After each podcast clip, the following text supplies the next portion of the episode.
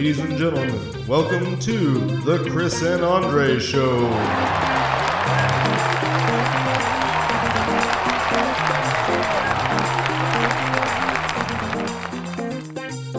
Hello, everybody, and welcome to episode 44 of the Chris and Andre Show. I'm Andre. I'm Chris. You're such a douche.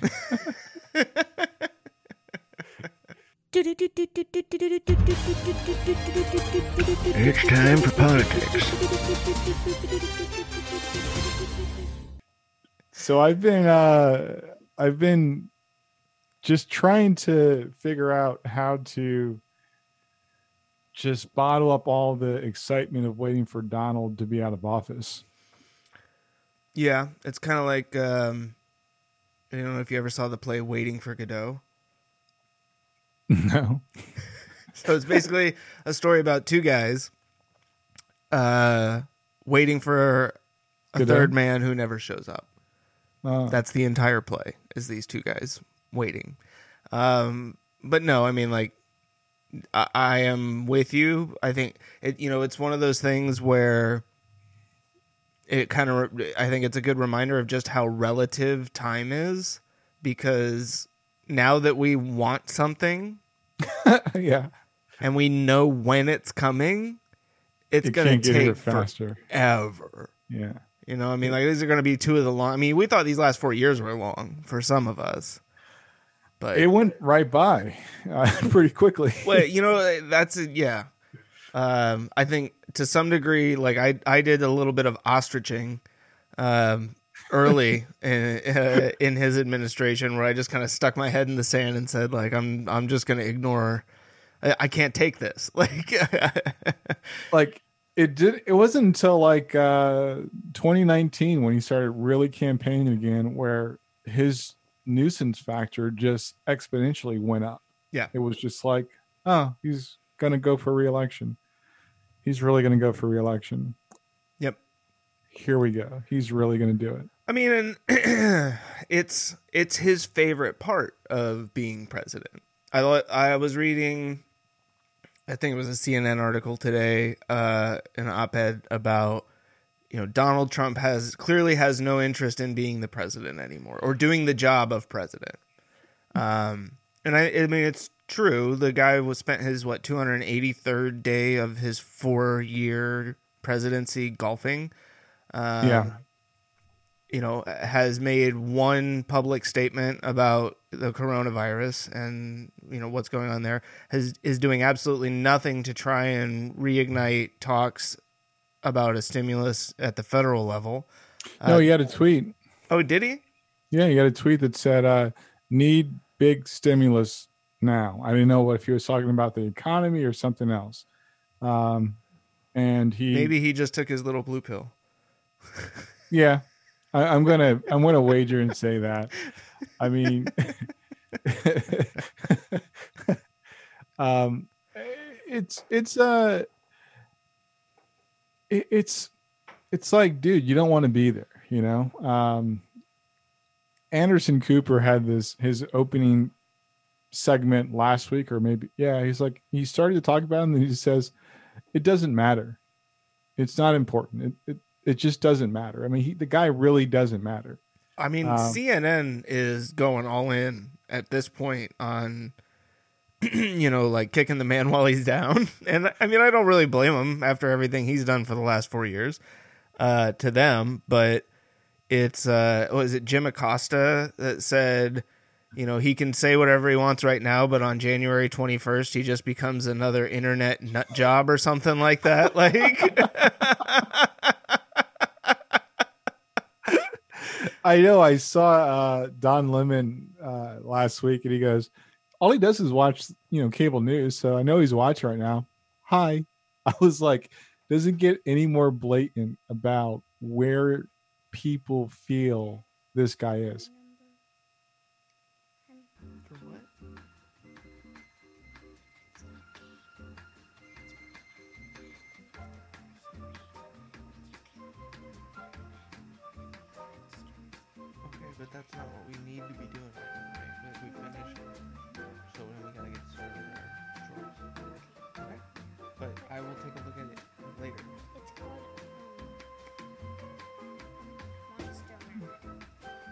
Yeah, I think we talked about this before, right? Okay. I will look at it later after my podcast, okay? You want to say hi real quick? Hi. Hi, sweetie. How are you? He said, How are you? Good. Good. How's school going? How's school going? Good. Here. Good. So school's good. hmm What have you learned?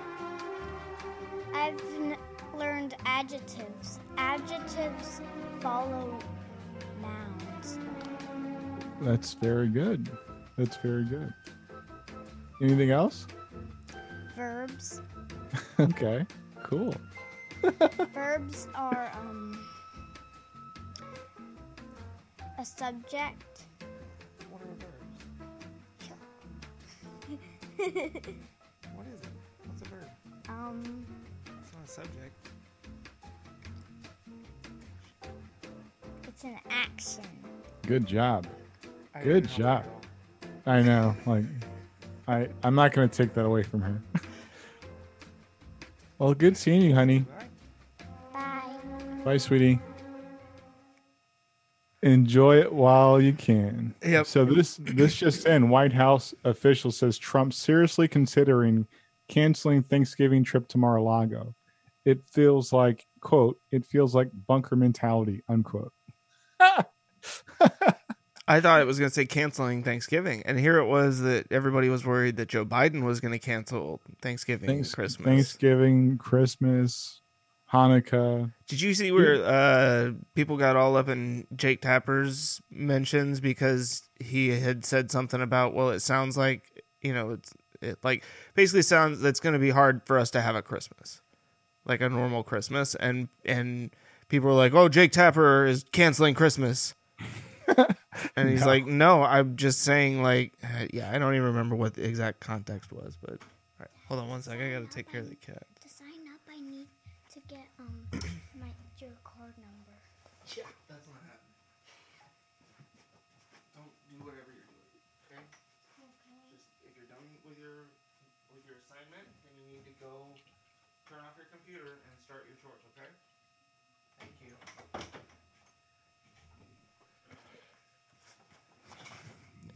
So this is this is my favorite thing, right? Um, Dad, I got this app that I want, and it's for learning. And she's like, I just need your pin. I'm like, no. And then she comes back. She's like, Dad, in order to get the app, I need your card number. That's funny. That's super funny. I, I I um I don't have this um I will say that I kind of agree with a lot of the commentators and journalists that you know it's over for Trump. I mean he's really, you know, playing himself to be um a weasel. I think Nixon went out with more grace than what this guy is capable of doing. Yeah, I mean, I'd. Who would you go back to and think like handled it as poorly, if not worse? I mean, like, uh, was it um, Hoover? like, I was reading that because right after the election and everything, uh, somebody was talking about the potential damage that Trump could do. Maybe I think maybe you had sent me this article. Um, you know, in the like last couple of months here as a lame duck president, and it referenced what uh, Herbert Hoover had done, basically leading up to FDR's you know inauguration, and Yeah. that because he was so diametrically opposed to what FDR wanted to do, he tried to get FDR to basically say, you know, I'm going to stick with everything that Hoover's done. And everybody like, no.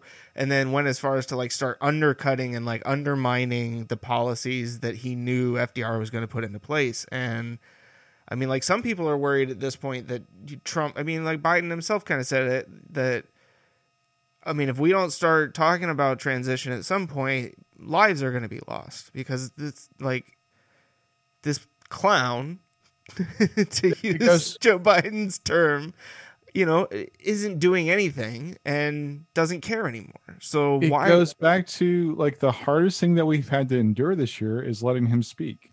The hardest thing we have to do now is let him show his true colors and his real, um, his real support of this country. Yeah. and or lack thereof.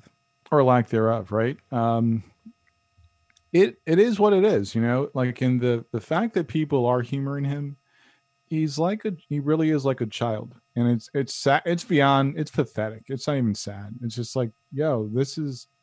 He's not even an adult. He's like a child.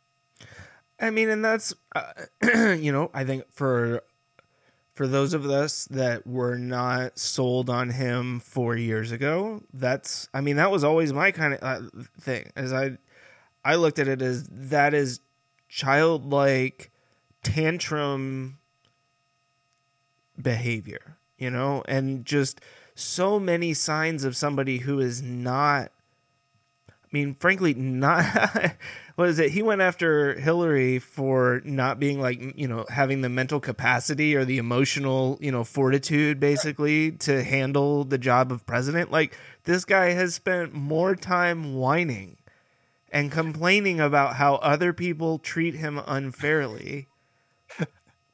Mr. Art of the Deal, Mr. Success. It, it's not even funny anymore to make fun of him because it's so pathetic. It's like we've already got our pound of flesh and it's not worth it. He's not, it- he's just that pathetic. It's Yeah. not even becoming of a sleazeball to pick on a sleazeball for being a sleazeball. Uh, Yes, and that's you know that's where I'm kind of I don't know. It's it's difficult because on one hand, you know, with him, I almost think that you know with him being like the reality TV persona and all of that that he's taken I mean he's almost like a wrestling character in my mind. You know, like he's like the bad guy who's just out there doing the bad stuff to be the bad guy. You know, it's like whatever it is that he can think is, well, this is what's going to piss off the liberals, you know, like that's what I'm going to do because that's what riles up his base. And like it- you know, like that's where I'm just I I don't know. Uh if he cared about his base, he would also understand that at some point, not everybody that voted for him is probably 100% sold on being part of his base. No, and I don't think he ever understood that.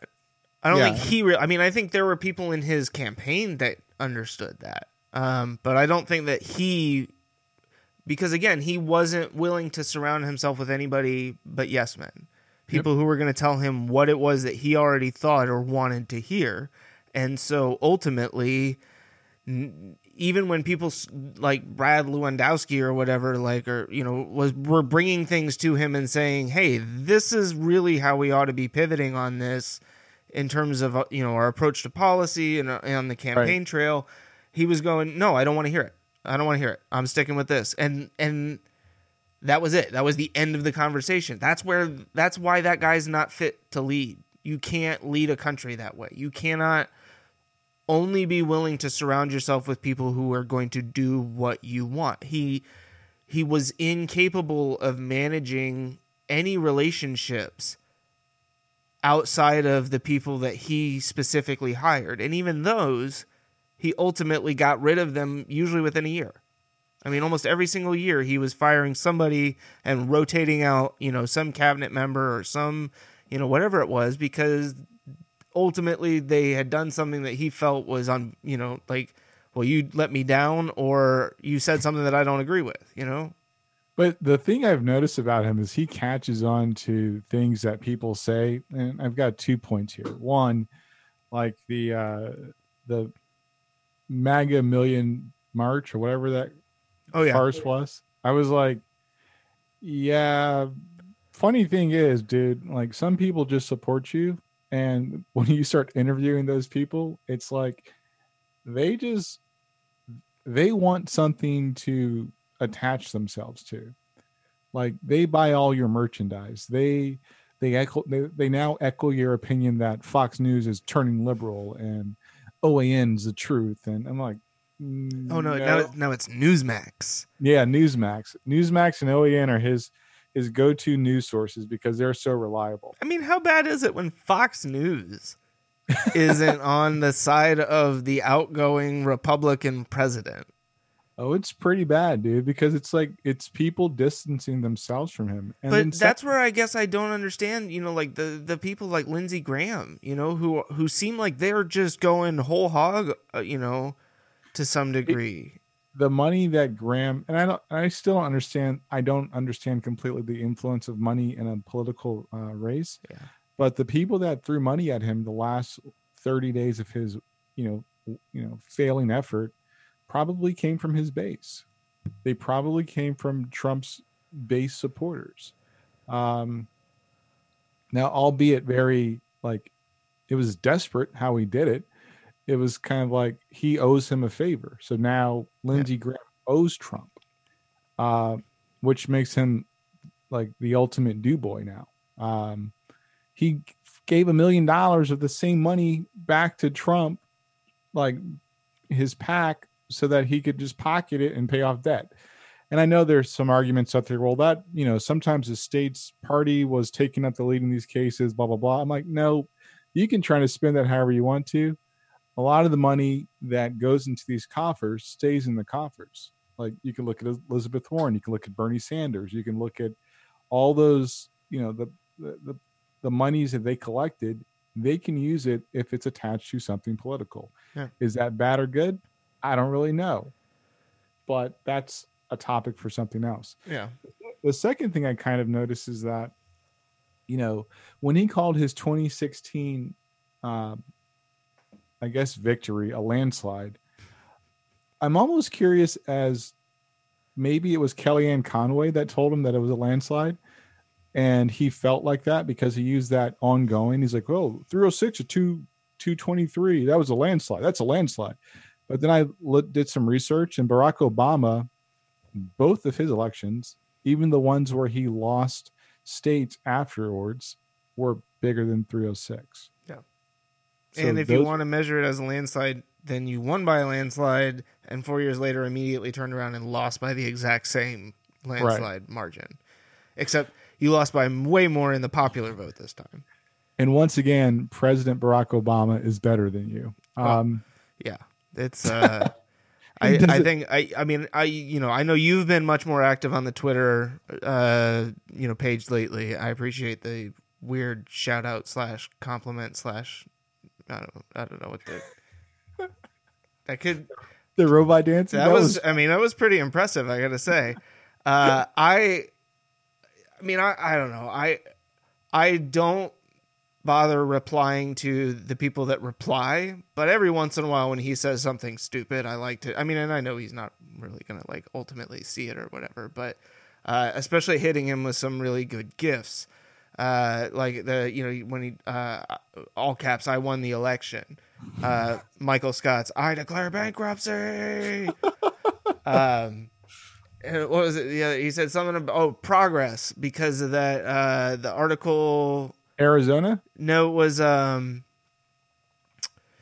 f- uh, Paul Ewell, the uh, Wesleyan Virginia Wesleyan University dean, and his Facebook Yeah. post about like you basically if you voted for Biden, you're anti-Christian, anti-American, and uh, he didn't. He didn't read the follow up story. yeah, that, that dude got fired. Basically, I mean, he resigned, but um, yeah, but yeah, I think uh, I said, yeah, we are having. We, I replied something to the effect of, yeah, we are making progress. We're we're finally getting rid of you and hit him with the uh, Obama mic drop gift because I knew that that would just be something if he happened to see it.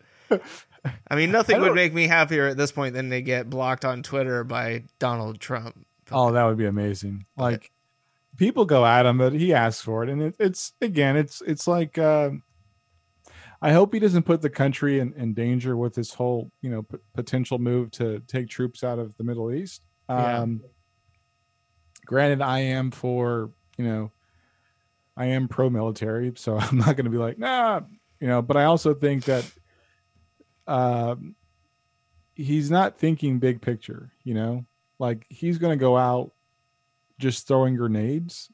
It's That's gonna doom him for 2024. He's gonna all he's doing is really splintering the party.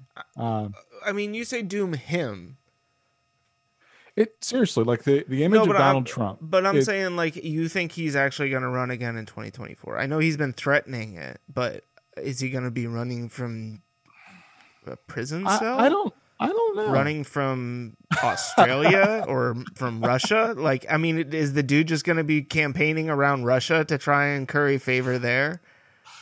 That's that's a good point. That's a good point. I, But- I, mean, I look, I Think about it this way: his his family is going to have to be like associated with him.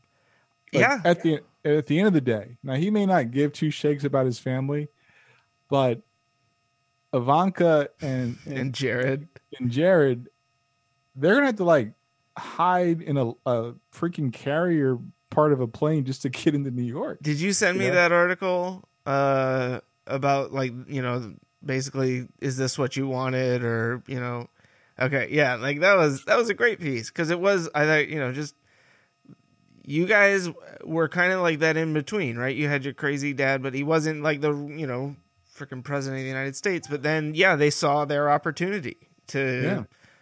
and I mean, yeah, like nothing would have legitimized him more than winning a second term. And Right. it would and in the end after that it wouldn't have really mattered what whatever happened because it would have he would he would well I got voted twice. That you know, that's all that really matters is the people voted for me twice and then they could basically hitch their wagon to that. Um, but yeah, I mean, and that's where I still think going back because I don't, I don't want to spend too awful much time on him now that we're finally getting rid of him. Um, but it's, I I lost my train of thought. So then then I won't even go Well, back to that. I will that? say that uh, the the cable the cable news is going to have like some serious withdrawals when like he's out of office. He's going to be like uh, he literally will be just another you know crackpot on the internet. Um, yeah. and I don't think that I really do not believe that he's going to have a. People are giving him too much credit. He does not have the grips on what'll be left of the Republican Party because I, I think those guys are going to turn on him just as quick as they turned on uh, Sarah Palin. Um, you know, the Tea Party. You know, nut jobs. Why do you keep a loser around? You don't. You don't. I mean, Donald Trump himself wouldn't keep a loser around, Yeah. right? Right. Like, Yeah, I mean he's he's crazy, and I, I think you know I want to give, I want to give President elect Biden. Uh, I mean, I do think it's going to be fair that he gets just as much like attention to you know to what he's trying to put in place as we as people we people give to Donald for his massive failures. And I also but I also want to be fair if like the operation warp speed thing Mhm.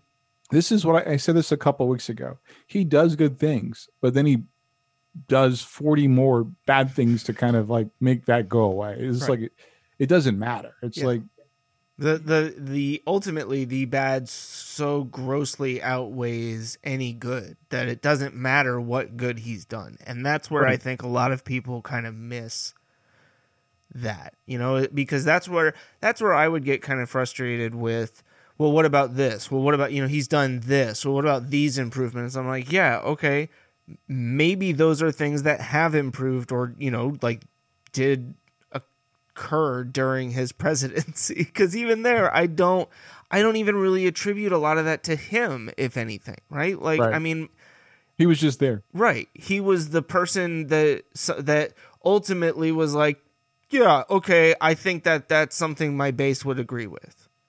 Right. That's what it really like that's something i think could get me to could get me reelected is what it really was. Or or could make me some money.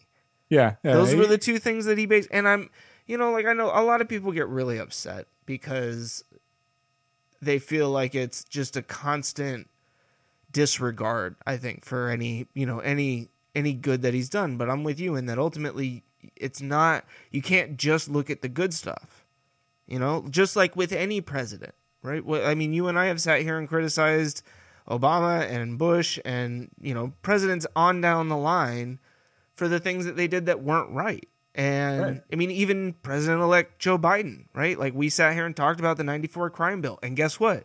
Dude has said, we made mistakes and I want to work to fix that.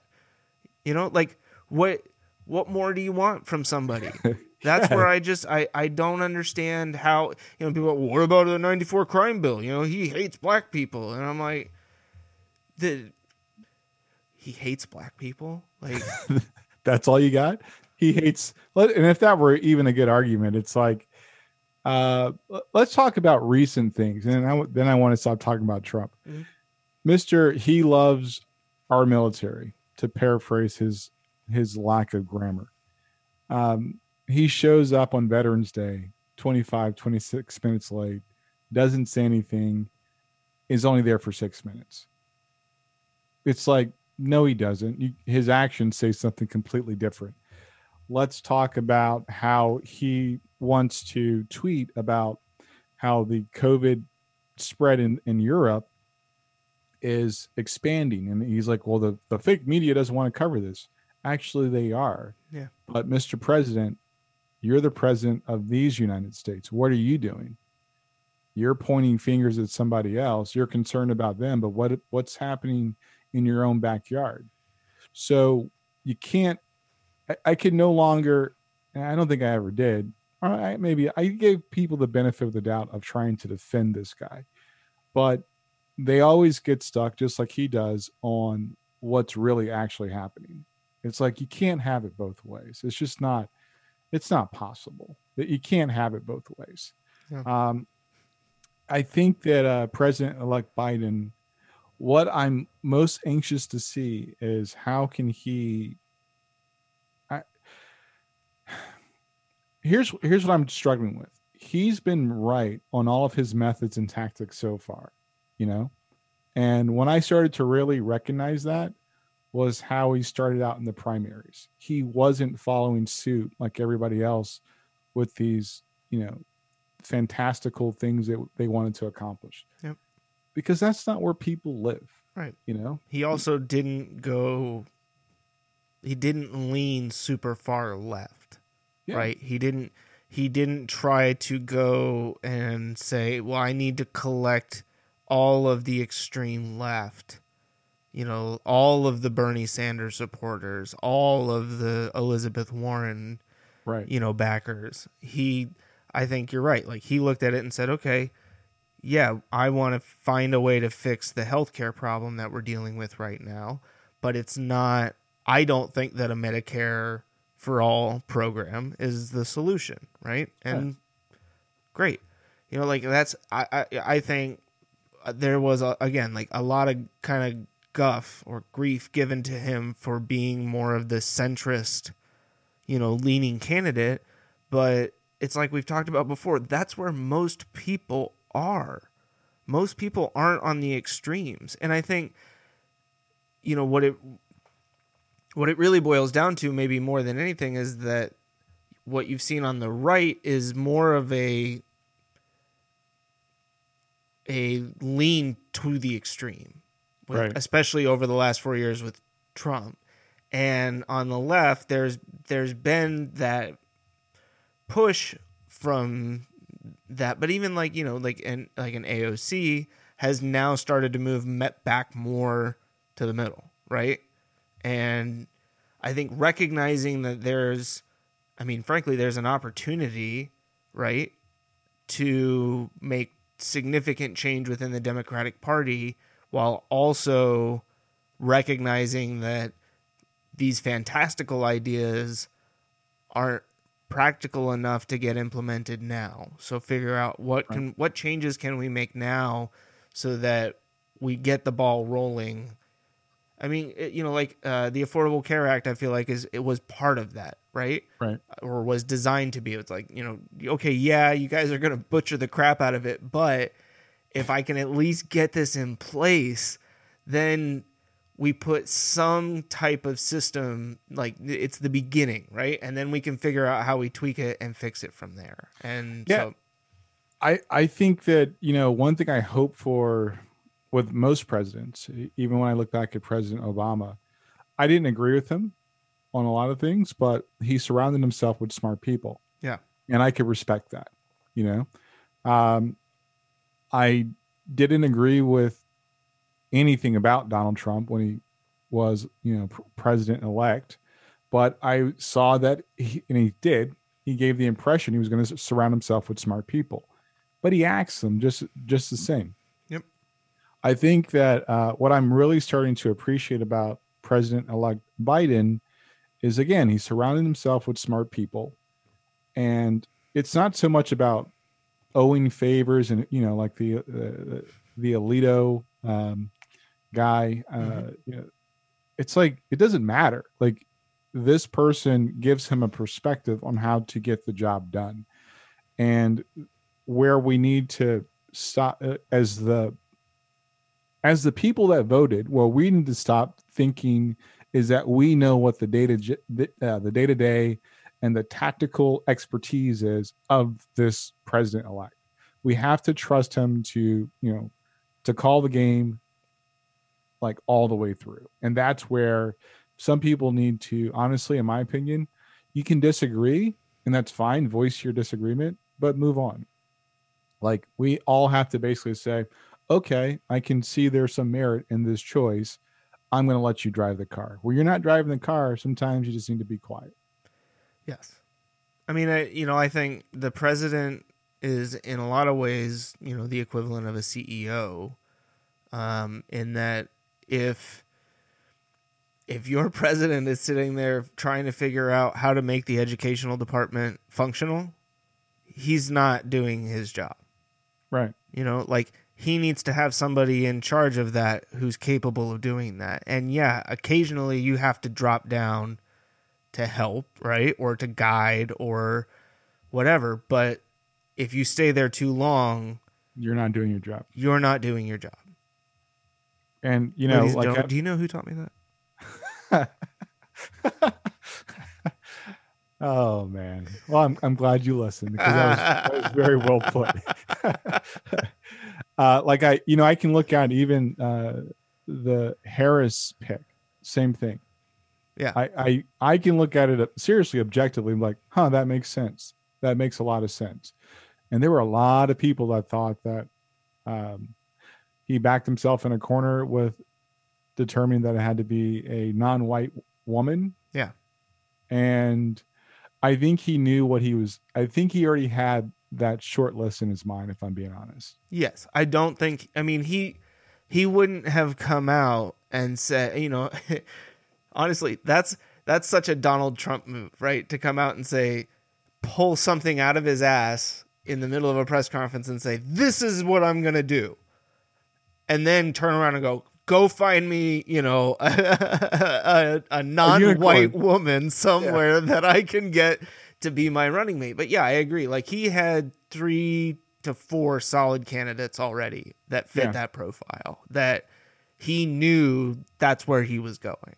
And I think for multiple reasons, but ultimately he knew that any one of those candidates were probably going to be I mean not not that any one of them would have been the right choice, but that he felt confident enough that one of them would ultimately be the right candidate for to run with him. And I think you know, again, uh, talk about surrounding yourself with smart people.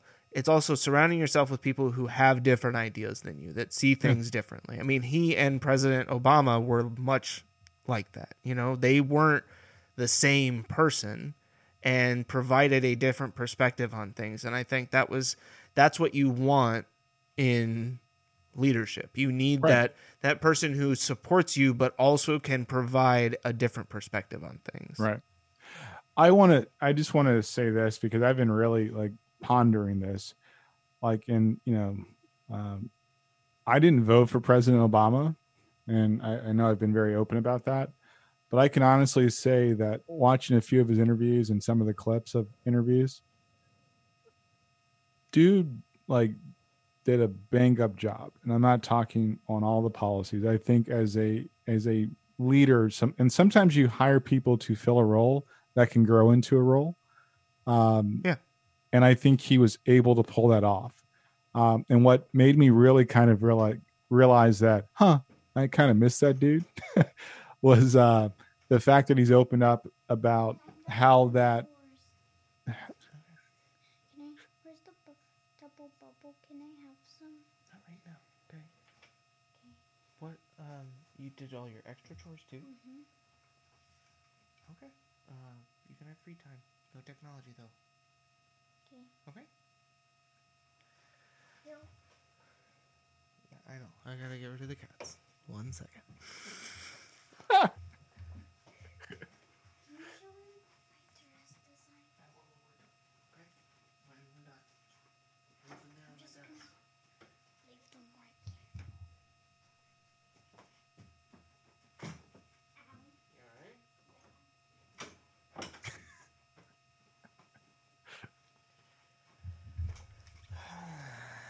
I, I think I, I'm almost positive her chores aren't done, but that's okay. Uh, Things in this world. Sorry, you were talking about President Obama. Uh, yeah, how how the decision to like he how the decision to run for president impacted his family, and how he's been pretty open about that. I'm like, huh, I've been there too. Um, so it makes me think that he's definitely may not have been primed for the role, but he was able to grow into the role, and uh, was pretty successful at it. So, yeah, Yeah. Um I think we've talked a little bit about the coronavirus, um, just in terms of Trump's lack of wanting to hand things over. We spent the weekend in the mountains, um, you know, up Cullowhee, Whittier, Franklin, the mountains, mountains. Uh, you know, the the Tennessee part of North Carolina, if you will. the, the Uh, deliverance area. Yeah, and I, I, it's just, it's really disheartening when you go and see so many people. I mean, like we went because we had spent all Saturday just kind of like hanging out inside. It was a really nice day. Helena was starting to bounce off the wall, so we were like, let's go to the park. She'll have fun. Last time we went, there were a few people, but it wasn't like super slammed. It was a big park. Right. Apparently, they had they've started softball. oh, okay, There's softball, like adult softball leagues. oh, okay. There must have been like a hundred people there for Ooh. softball alone. Not a single person wearing a mask. And I get that you're outside, but not uh, six feet apart. Not, you know, like I just, and like we're walking around with masks, and we're the ones getting weird looks. You know what? I I um I don't know what to tell you about like um we didn't go to the mountains, but we surely did see some people. Uh, we went out to dinner the other night, and there are people walking around. A couple people walking around in downtown Apex without mask, and I just I think people think this is a joke. I th- I want to say it's uh, Montana or Iowa with a 56% positivity rate. Um, and I'm thinking to myself, what part of like you could die do you not get? Like, you know, uh, I've watched a couple of nurses give their horror stories where they're just like freaking out. This one nurse said that, you know, just in I guess the past week or month, like 650 people died, and she lives in a small town. That's how many people live in her town, 650 people. So that just completely wiped out her town, and I don't understand. Um, nor do I want to pretend that I understand. Nor, nor, nor do I really care because I, I want to. I, I think I've come to this conclusion, and it's been hard for me to get to this conclusion. People, and I've hearing pe- person after person say, I have freedom of choice. Oh, really? You know, there is a, a freshman congresswoman that said, you know, my body, my choice. Oh, really? Those words come back. They don't play very well eh, when you're trying to tell people what to do about their body and their personal choices. How can you have the same argument? You're so pro life that you only care about the unborn life, but you're potentially killing other people. You potentially could spread a virus that will kill somebody else, but you're pro life. Yeah. The hypocrisy in that, in all those statements, it just blows my mind. And I hate to say it, they get what they get, man. They really do. I'm sorry. Like, you can't change stupid. You just can't. Yeah. You can't. Um, It's just, but it is. I mean, it, it is just one of those things where I think ultimately, as as much as I recognize that, it's still, it's kind of sad. You know, like it's. I think it's sad that we're, that we're at this point where people allow that type of thing to become politicized and that and to buy into that. You know, um, and and I and just to not understand that it it doesn't work that way. That it's not you know, it's not a matter of well, if I don't wear a mask, then I'm the one who's putting myself at risk and nobody else is at risk, you know? Like it'd be one thing, right, if we were all wearing walking around in in freaking hazmat suits right. With full filter respirators on and you said I don't want to do that. Right? Okay. But that's not where we're at. You know, like well, wearing masks doesn't save you. No, but it could save somebody else. And the fact that you don't care enough about the other people around you Mr. Pro Life, Mrs. Pro Life, to take such a simple precaution Mr. Pro Life, Mrs. Pro Life. is I mean, you said it before. It's it's it's just pure hypocrisy, and it's uh, that it's. I don't get how you can't how they can't see it, or whether or why people don't. It doesn't. Yeah. Here's the sad part. It doesn't matter, man. It, It really, doesn't. it really, and I, I have, I've had to, as opposed to making myself go crazy, trying to understand it. Like now, I'm watching these quote unquote red state governors beg and plead their citizens to wear masks. Mhm. Oh, now, now it's a problem. Like you wanted to, you, but we all understand why it happened because the outgoing president of the United States had no interest in the American people. He saw it as an opportunity to make it about red versus blue. Yep.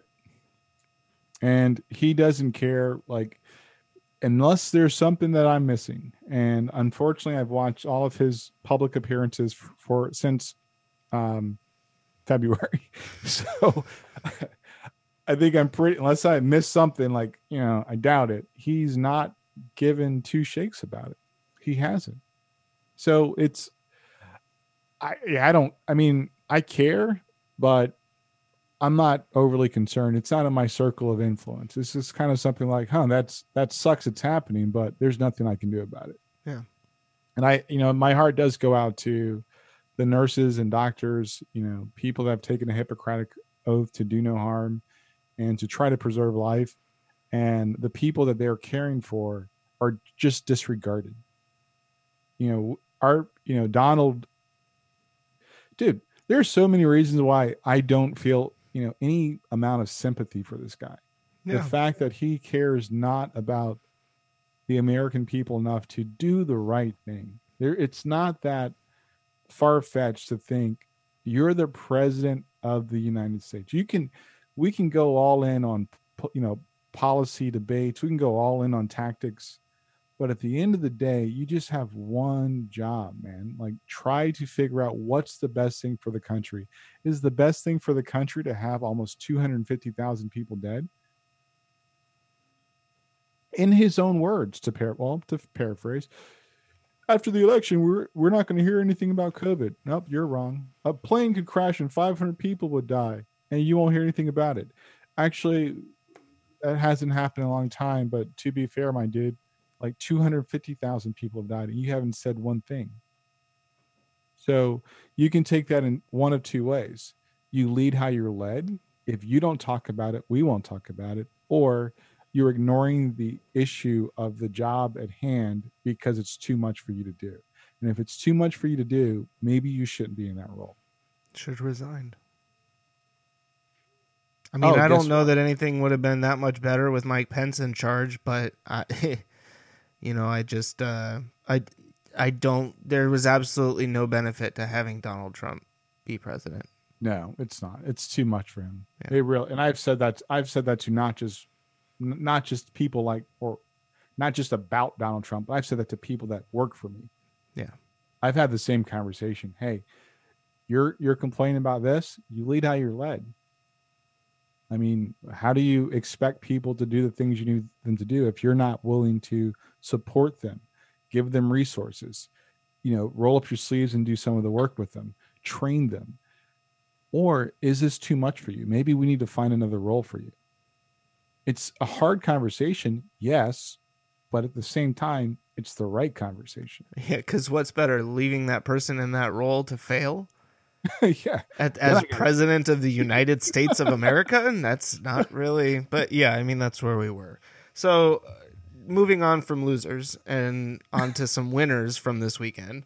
Um, sports. The Indianapolis Wolfpack, as I am going to call them from now on. Uh, not the Colts, but uh, We have one- apparently North have one- Carolina State, North uh, or Midwest. I don't know our Midwest campus up there. Um, That's, that's such a reach, man. But go ahead. all right, so we had Philip Rivers, Nyheim Hines, and Jacoby Brissett all score touchdowns in the Thursday night game, um, which was pretty pretty awesome. Um, I I know I know it's silly. I just it's I mean look man I gotta I gotta enjoy my wins where I can get them. Okay, especially in the NFL. I mean, because I'm with you at this point. Like like can we just pop this season with a big old pin? Because after like the last two weeks with the Seahawks, man, I'm like, I mean, the Colts aren't winning the Super Bowl. The Seahawks were my best shot, but that, that defense and I don't know what happened to the offense this, this weekend. I'll tell you what. I mean, I know that State wants to actually retire uh, your boy's jersey, right? Who? Uh, Russell. They already did. They did? Uh, When they- okay, no, no, no, no. So State doesn't retire jerseys anymore. What they do is it it gets like a special patch. Why? Well, okay, so Mario Williams, number nine, got one. Let's let's okay, go- why? Because he's Russell Wilson, man. I mean, he was here for three years. What? You, are we going to have the conversation about Russell Wilson now? Is that what we're going to do? I mean, I I'm actually Did I, as a state fan, tell Russell Wilson he wasn't allowed to come back to my university? he left. Yeah. And if he hadn't, he probably wouldn't have ended up in Seattle. So, wait a minute. So, what are you trying to do? You're trying to take credit. State's trying to take credit for the success of Russell Wilson. Is that is that no, What it w- uh, okay. It's not. Look, two things. Two things first, right? One, in his time at the North Carolina State University, you know your school sucks when you start saying the. well, yeah.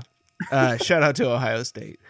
Um, who got their butt handed to them in a late night game. But anyway, yeah, uh, he was three years. He was our quarterback, right?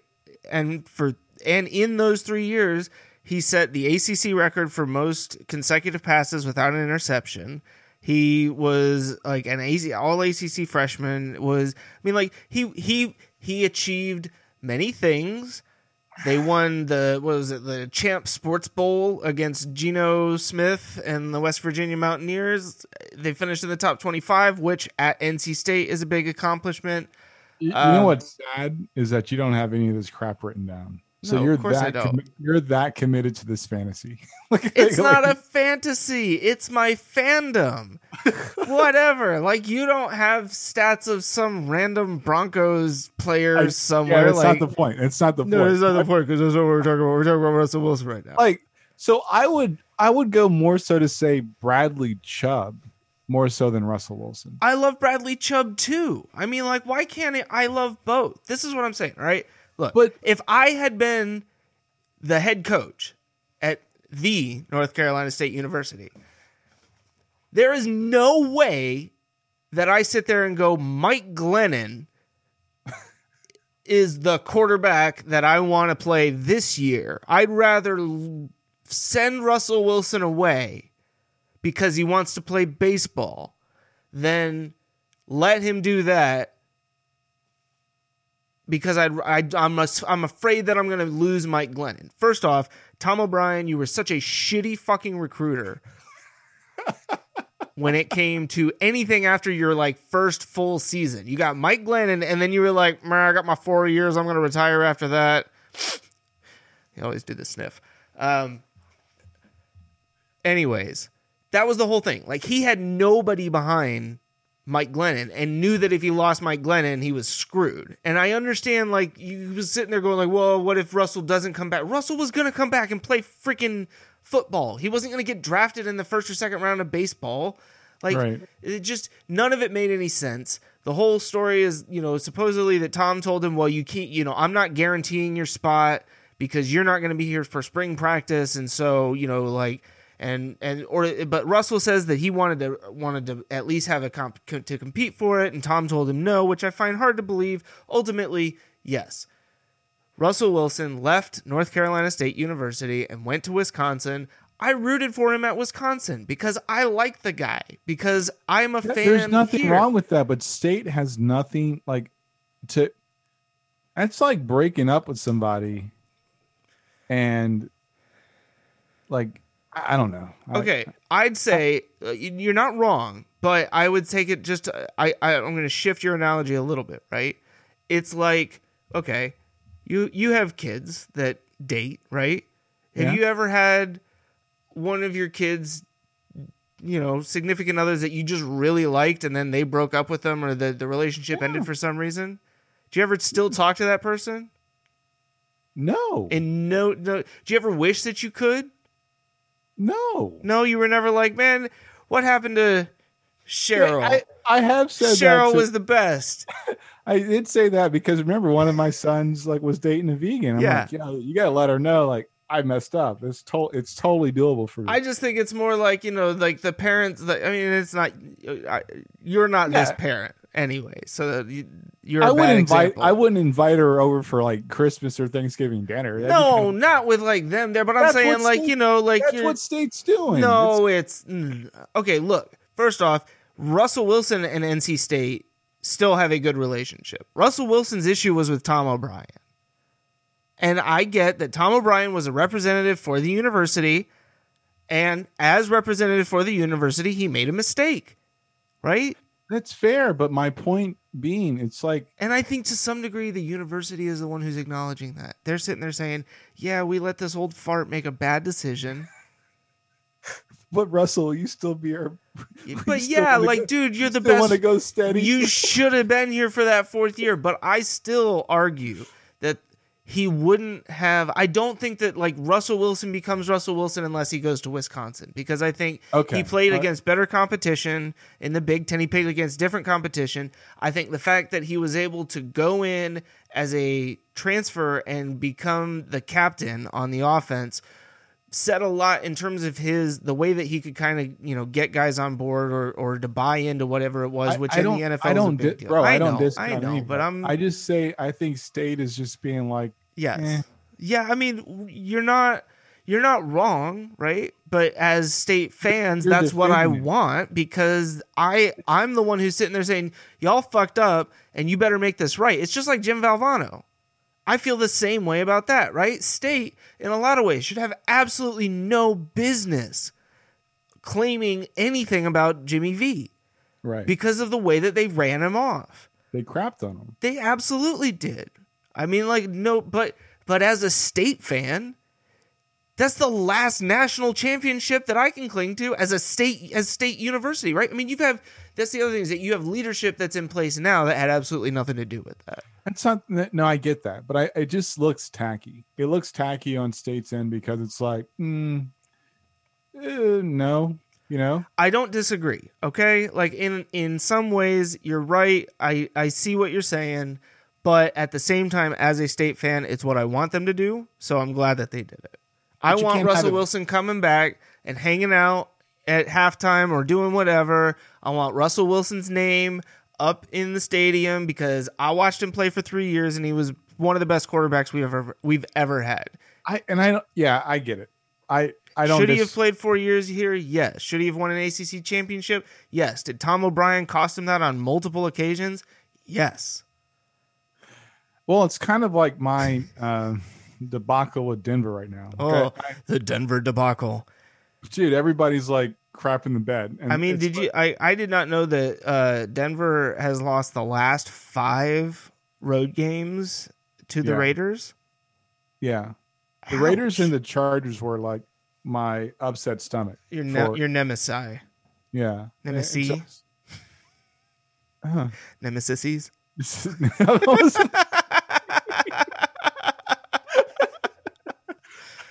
I almost did the same thing. Um, but it, it's like Drew Lock. I want to like him. I really do. But I really want to. I I really want to like Drew Lock. But it's like he's like the white Cam Newton. He's gonna get himself killed. He's like Cam Newton. Um, I mean, apparently that's what all of the white quarterbacks are doing in the NFL now is getting themselves killed standing back there. But yeah, I mean, look, Drew had some nice plays earlier in the season, some good games even, but I, I don't know, man. I mean, like playing quarterback in the NFL is hard. It it really I, no, I- is. no. I, I'm gonna stop you there, dude. Like, I, here's why I'm gonna stop you. Please do. What I'm starting to see is that we've got Drew Brees like playing stupid. Like Well, you're hurt, you're hurt. You got he to got- you got to Yeah, broken. you got to call it. You've got um, Nick Foles. I mean, you got a lot of people like I think football is football. Period. Right? I think the quarterback has one freaking job. And I think that yes, they are going to get sacked every now and then, right? I think that um, you've I, man, uh, was it? There was a lot of stupid quarterback news in, in this past week where I'm just like, Yeah. yeah, I'm, I'm over it. Like this, are the injuries inflated because of little to no practice time?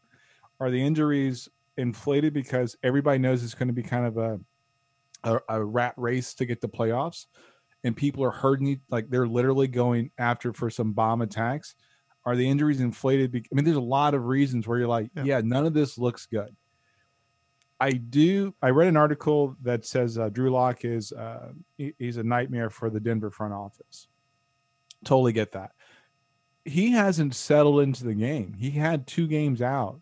You know, Yeah. they were like by week week four, they already had three different starting quarterbacks. He just has to settle in the game. You know, Yeah, I mean, I think he needs time. He's not playing for a freaking spot. Like that No. was never the question. And he's playing, and I only got to watch it. I do have uh what is that crappy red zone crap? Yeah, so I gosh, that that's annoying. But he's playing like it's he's playing for a spot. And that's where he's going to get himself banged up, bruised, make stupid mistakes. And then his season and possibly his career after if not this season, Yeah. next season. right. Yeah, I mean, that's you're absolutely right. Like, um, you know, Hell, it's one of the it's Cam one. Newton's Cam Newton's playing like he's playing for a spot. yes, well, and in a lot of ways, Cam is because Cam's only getting paid if he achieves certain measurables Right. this season. I mean, that was the way that the whole contract was basically structured in New England. Um, But he had the starting spot. He's got the freaking right. He's got the right makeup to be a hell of a quarterback. Those are. It's like the opposite of Tom Brady. Tom Brady should have like, no disrespect, Tom. He should have called it. Yeah, I I don't- I mean that that. Uh, yeah, I I don't know. It's um. I think. Look, I don't. I don't think that Drew Lock is done. You know, I think he's got. I think, but you're right. He just needs time. And with all of the, I mean, Denver's had just a ridiculous number of injuries, right? And not only just to him, but then you had Phillip Lindsay that was out, and um, Courtland Sutton, and so I mean, it's just you know he's playing with. I mean, and, and granted, right, that is most of the NFL. I get that that's it's not an excuse in terms of where they are, you know, win loss wise, but you know, like I'm with you that you've you know if you're Denver, you've got to figure out how you put him in the mindset of you know, you're our long term solution, right? Right. You're not. This isn't a one and done season for you here. We don't want you to to kill yourself. Yeah, we want to win, right? And we need you to do what you need to do to win.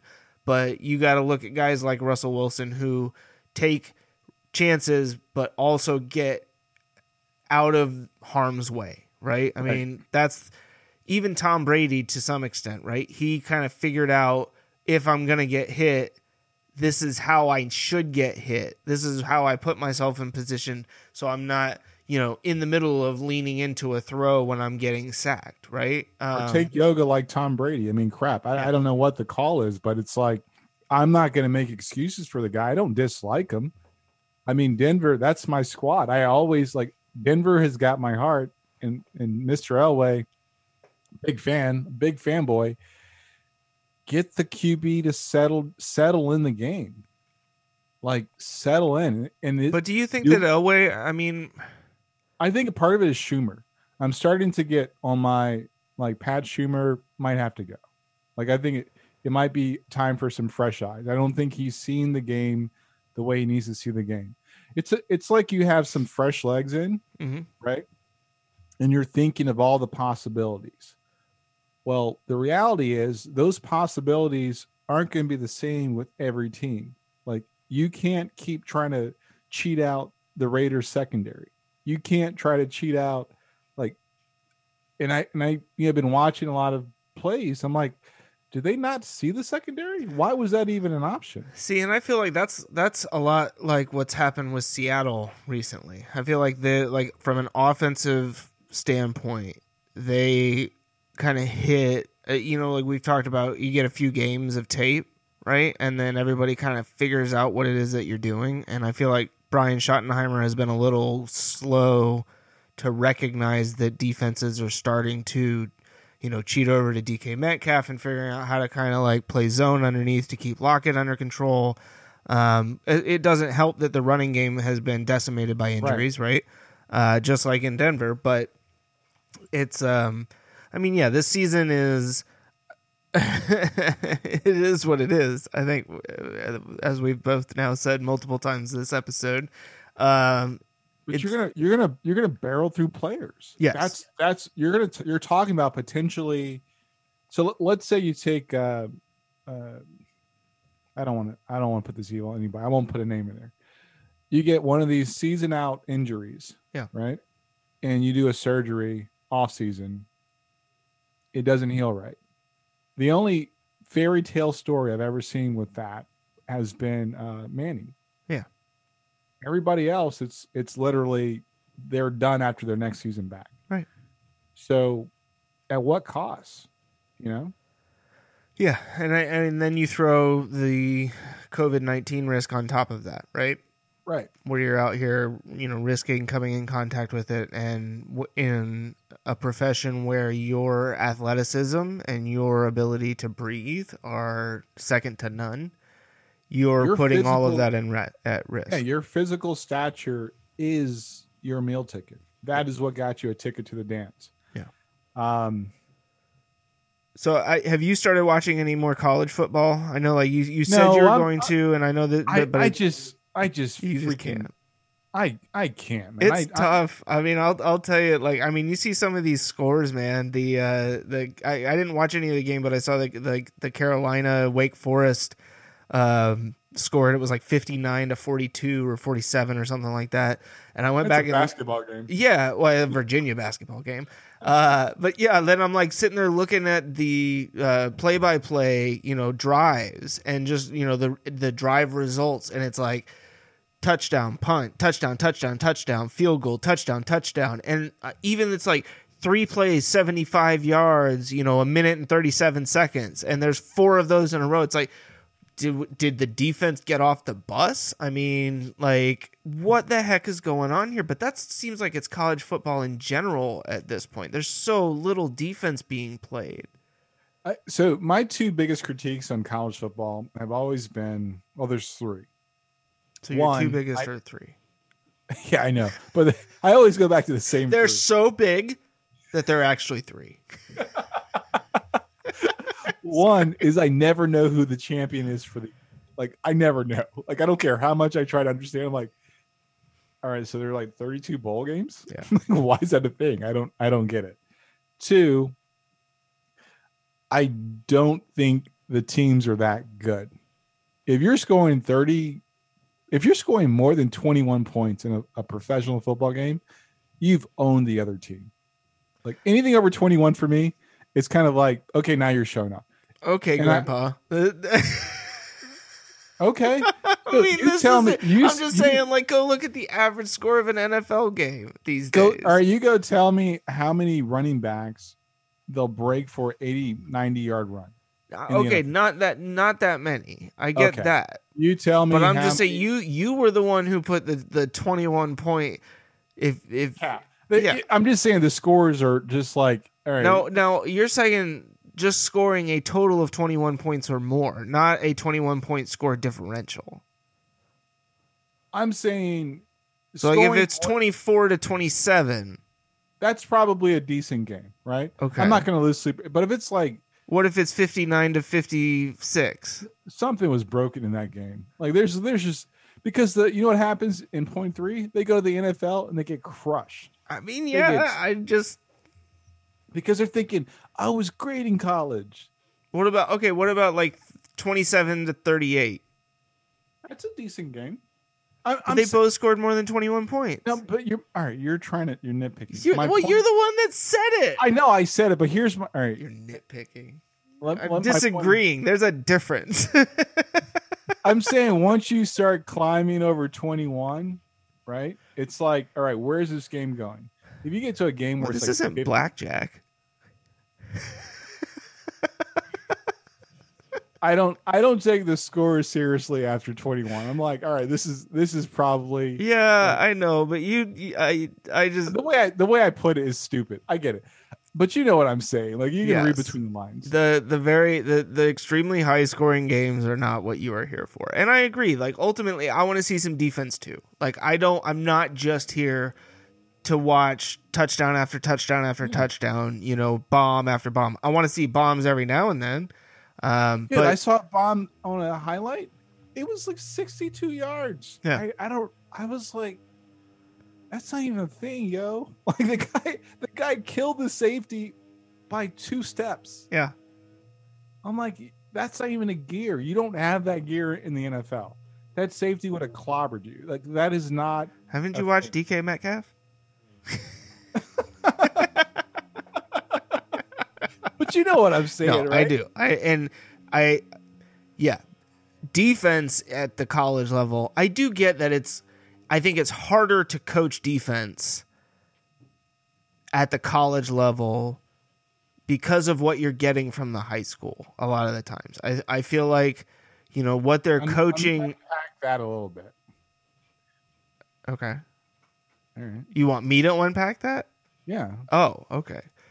I thought you said I'm going to unpack this. Like, No, I'm not. Oh, I- I okay. wanna- I so your- what what I'm saying is that I think that what you end up with at the high school level is a huge focus on the offensive side of the ball, right? Because the thought is that I can if I have a couple of guys, if I have a, a big tall fast guy, right?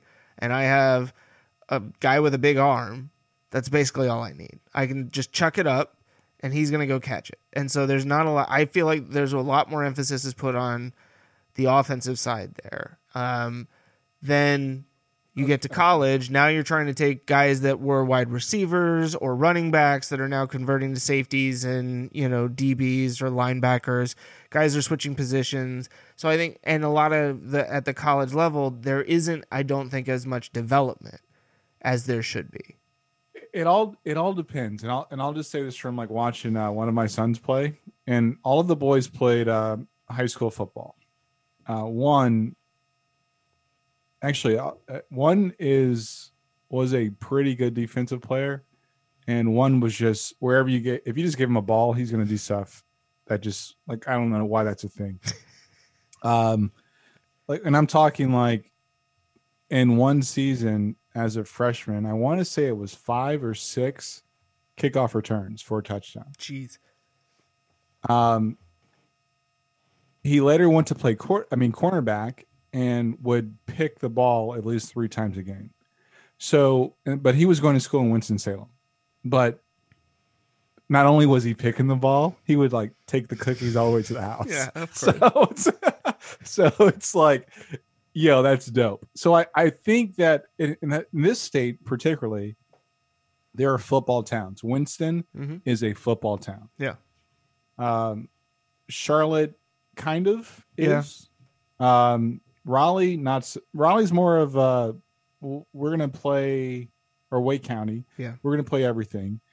Uh, but there are a couple schools that are in the Wake County perimeter, like uh, Southern Durham.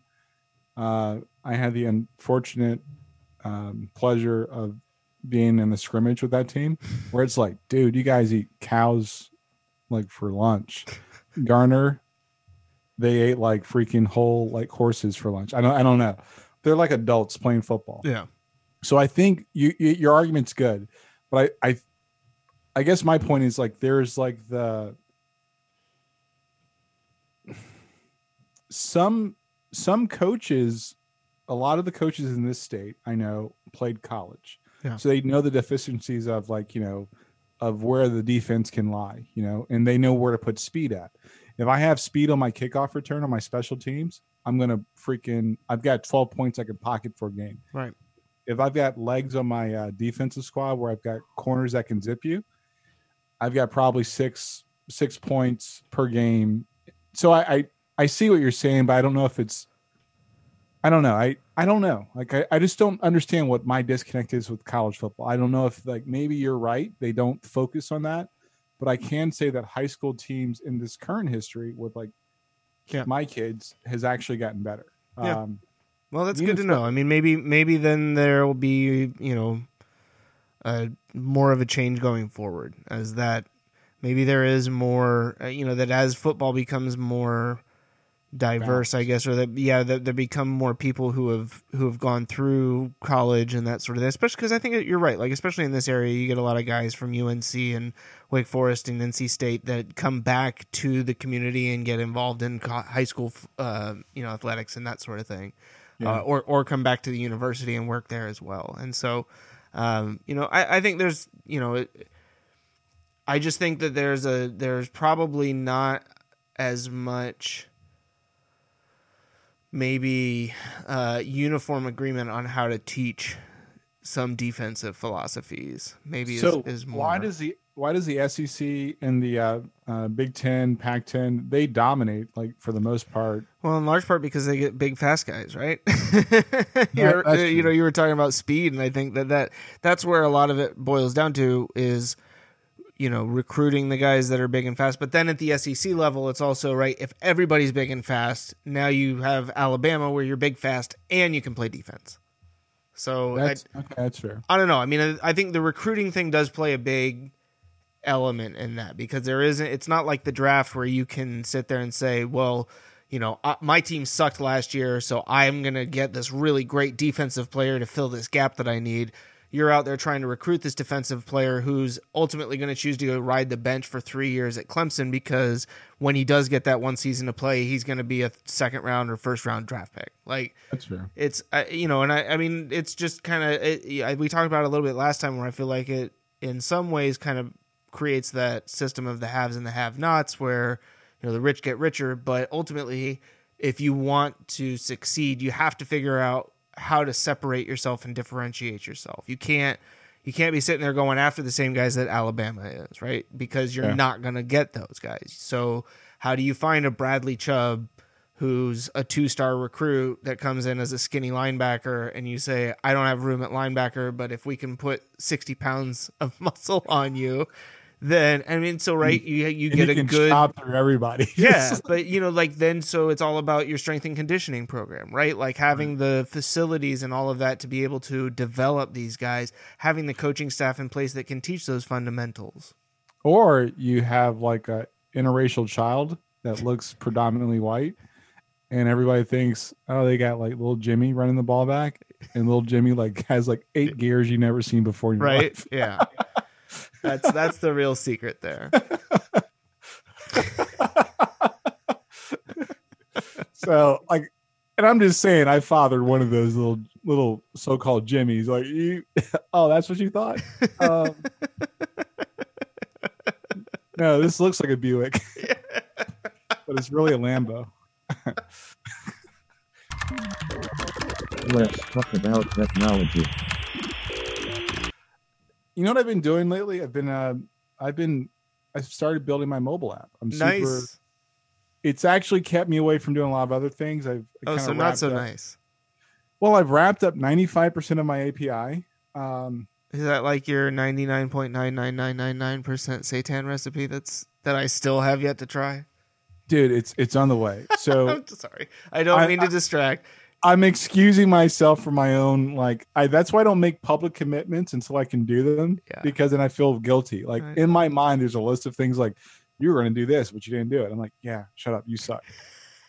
And but I had to finish um the the heavy legwork on the API. Yeah. And um I'm a I, I'm a stupid developer because like the best way I, I learn like development is to actually do something with it. So I hate tutorials. I dig through them, you know, the the documentation 80% of the time and then I start writing the code that I need. So finishing uh, 95% of the API was what I needed except for a couple of the, you know, um, the cute features. Like I was like, ah, those can wait. Those aren't important. But I need to start um, the way my brain works is like I have to see it in action so I can understand how it works and so I can do more of it. So that's kind of where I'm at. But I don't know. Maybe we'll have like a sidebar conversation because, um, you know, come January, we're going to start, you know, pumping out a couple mobile apps and uh, we'll, you know, look and see how that does with uh, the podcast because I think there's an opportunity to tie the couple things together. But I'm super, I'm geeking out, bro. Like it's it's really bad. So I was gonna ask, like, did the API was the API involved in the creation of the mobile app? Like, are you leveraging the API for that, or is the mobile app? Yeah, Okay. the, so I didn't want to build the back end again because I already have a back end for my app. Right. So I just needed to add that layer. And um, So that way, basically, the mobile app acts as an interface through the API um, to communicate with the app. Yep. So Very it's cool. all it's literally all the same back end. I was able to literally just put that layer in there, and um, it it's actually better than the experience I've had building this platform is better and more exciting than the one I built at E Area because I see how it is. No, no, no, no, no. Well, you already said it. It's too late. Can't take it back. Sorry. The reason, well, okay, let me explain. The reason why it's better is because, um, like, I've learned a lot, and I can actually think probably six iterations in the future, and it's not. Uh, I'm not forcing myself into a box as I write the code. So, Yeah. when I wrote the code for the other platform, it was kind of I was really experimenting experimenting with uh, something that was uh, not completely foreign to me. I just didn't know how it, it would look, you know, even two iterations in the future. Well, yeah, and I, I mean, we didn't we also write it Java based so that Yeah. it could interact with other platforms, which ultimately was kind of silly because it could have just been uh, API in, but Yeah, you know, certain individuals kind of were like, "Well, this is really how you should do it because blah blah blah blah blah." what do they know? Yeah, well, they- they're not yeah, even there anymore. Yeah, God bless them all. Mm. Um, I did watch. I didn't watch. Aside from that, like so, yes. Once I get a couple things done this week, I will have the recipe out. No, you're, you're good. So my brain. So this the mobile app the mobile app is exciting though like i'm i'm i'm that's cool because uh, you know like i i think i've always kind of i think i've always understood uh, on the back end that that's how mobile apps in general kind of function right um Right. but to hear that right that that was your the way that you kind of played it through we're like okay well i'm going to build my you know uh, desktop app or web app and then it's going to be the you know the api is going to be the piece that ultimately connects it with everything else so Yeah. That- yeah. So um, maybe I'll write a book one day and called uh, Real Software Development Stop All Your Fluffy Crap. Um, I watched a little bit of Apple's, uh, what is it? What do they call it? The, uh, and, what's next or something else? yeah i i, I don't know One more thing. Oh, one more thing. Yeah. Yeah. think differently than apple Oh, Apple. I I I I'm having a hard time because I'm I watched it and I was like, I I really want a Mac Mini now. Um, six ninety nine. I can put more memory in it. That's all I really care about. The rest of it's all like, it's just crap, extra hardware. Okay, but like could, we've talked about this. Couldn't you just build your own Linux box for significantly less than that? I can and I will. So my my daily driver will probably so all right behind the curtain. I've been struggling with this because the new uh Mac Mini is kind of like geek sexy. Okay. I'm like that's actually, okay. I and I understand that. Like I totally get that. That's like I mean that there's that that tech appeal. You know. Yeah. But then I realized I'm probably never going to buy for my daily drivers. I'm probably never going to buy another Mac. Yeah. Because it's just not practical, you know. Uh, as far as like iOS iOS development, I'll probably need to have a Mac in my my setup. Right. Unless I decide like, well, screw iOS, I'll only make Android applications. Just run a virtual machine inside a Docker container.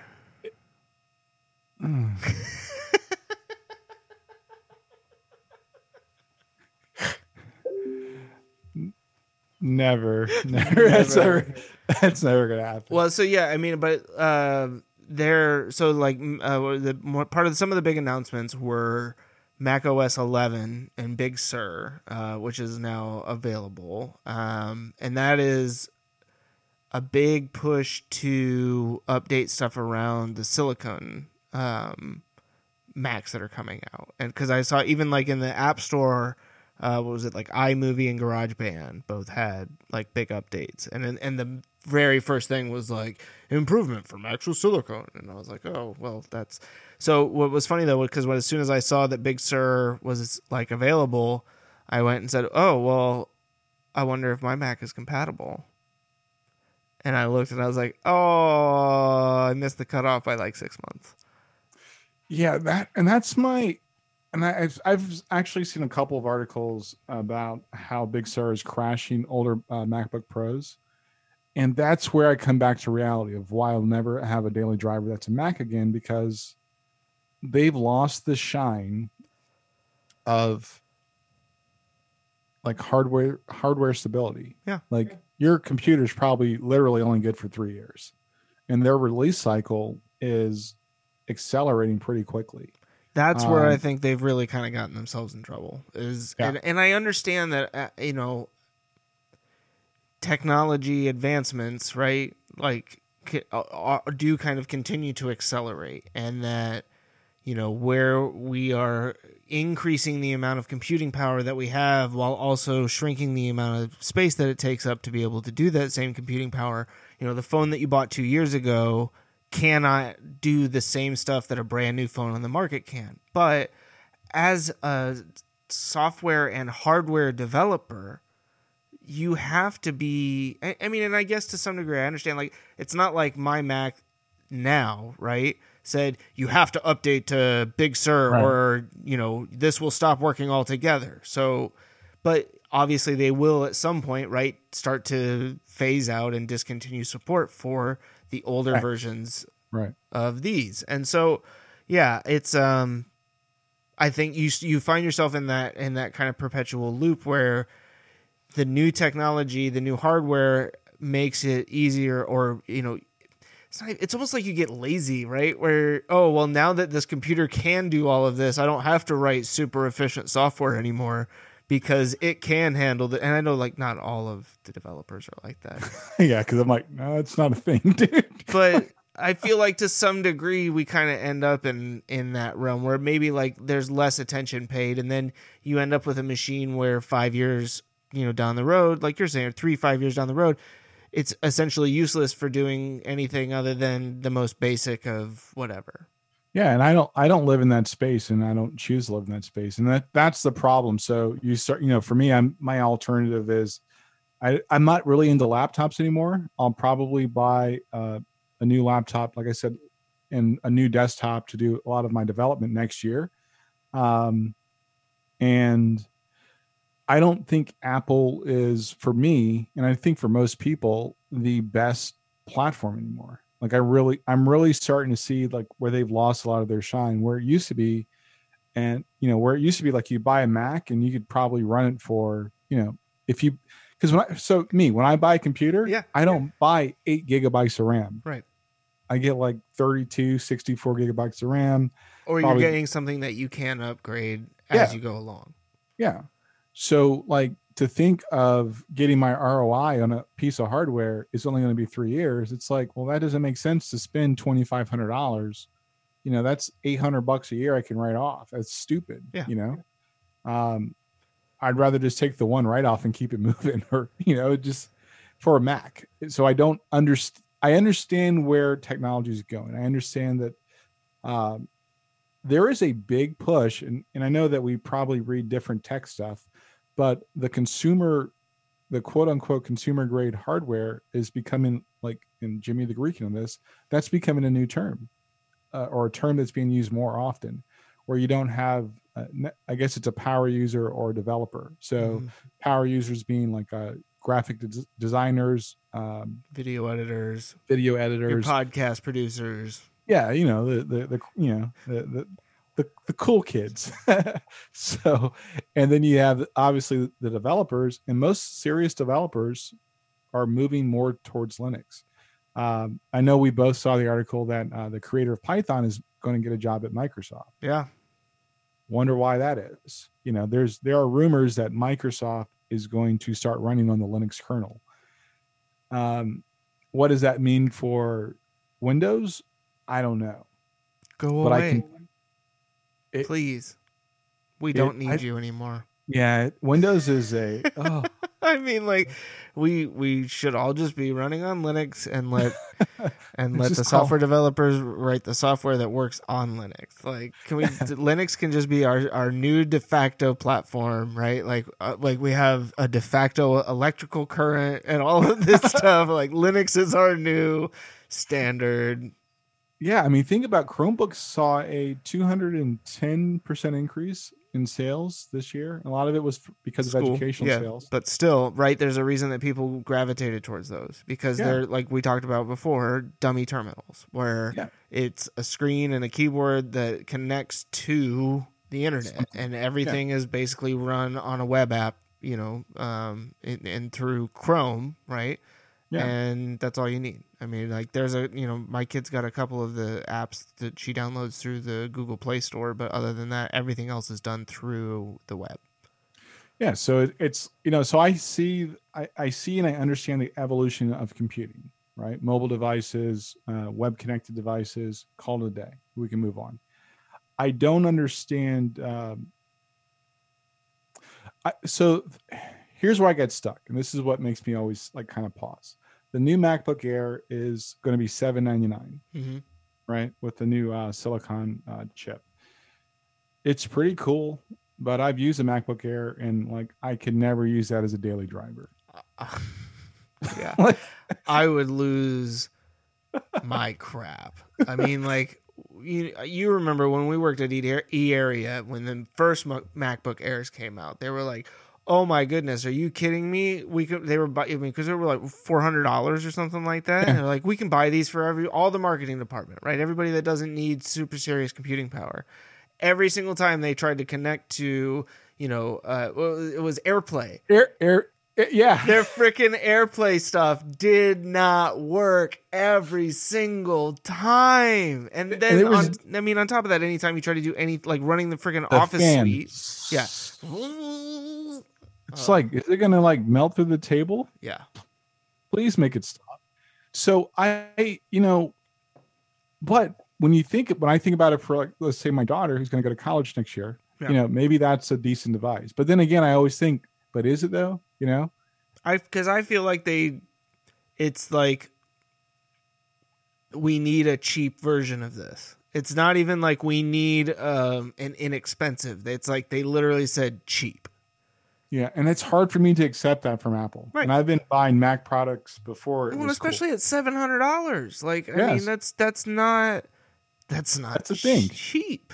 That's a thing. Yeah. I, I I can go buy a decent laptop for like 500 bucks that probably has just as good, if not better, specs than a MacBook Air. Right. And Now, granted, the only it, problem is I have to use Windows, Well, but I would change that. I I would say, put yeah. Linux on. Exactly. So, I will um, say the one area that I, I have enjoyed some changes um, from Apple is on the iOS side.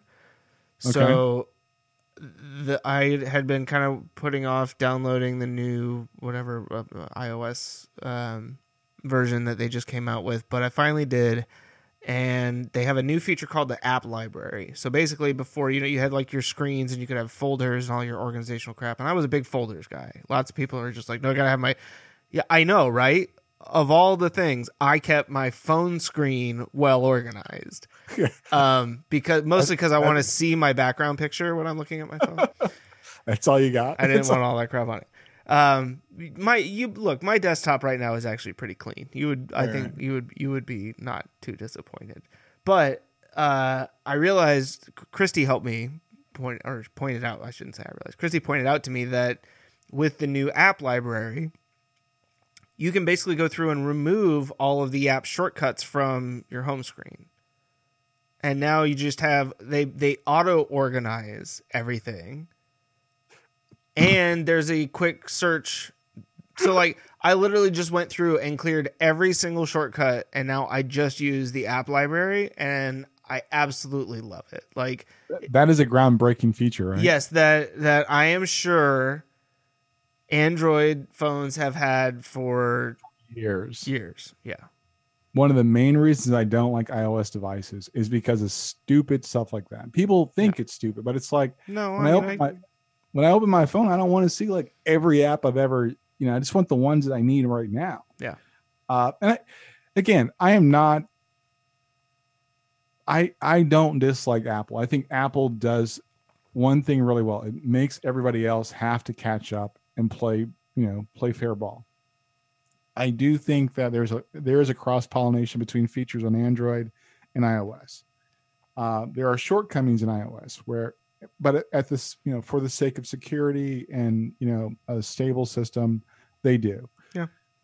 That that Android doesn't probably really care about. Um, Although I think I mean Android's been doing more in terms of security lately. You know, I think Right. they they understand the importance of beefing up the security front and yeah, it, their biggest issue was just I think in the review of apps in the App Store where they had Yeah. more, you know, it was easier to get malicious apps through than it was through Apple. But Yeah. you know, I mean ultimately that's just that was more they- policy than anything, right? Yeah, and they fixed that about two years ago, and I, it makes sense. Uh, and even the whole permissions thing, and I, I I still know this to to this date that if you look at the uh, if you look at Facebook on an on an Android as a device as opposed to an iOS device, there's a lot of permissions that Facebook you grant it by installing the application, which I still think is insidious. Um, and I don't really I don't subscribe to that theory. So I I I always say like, hey, it's a tool.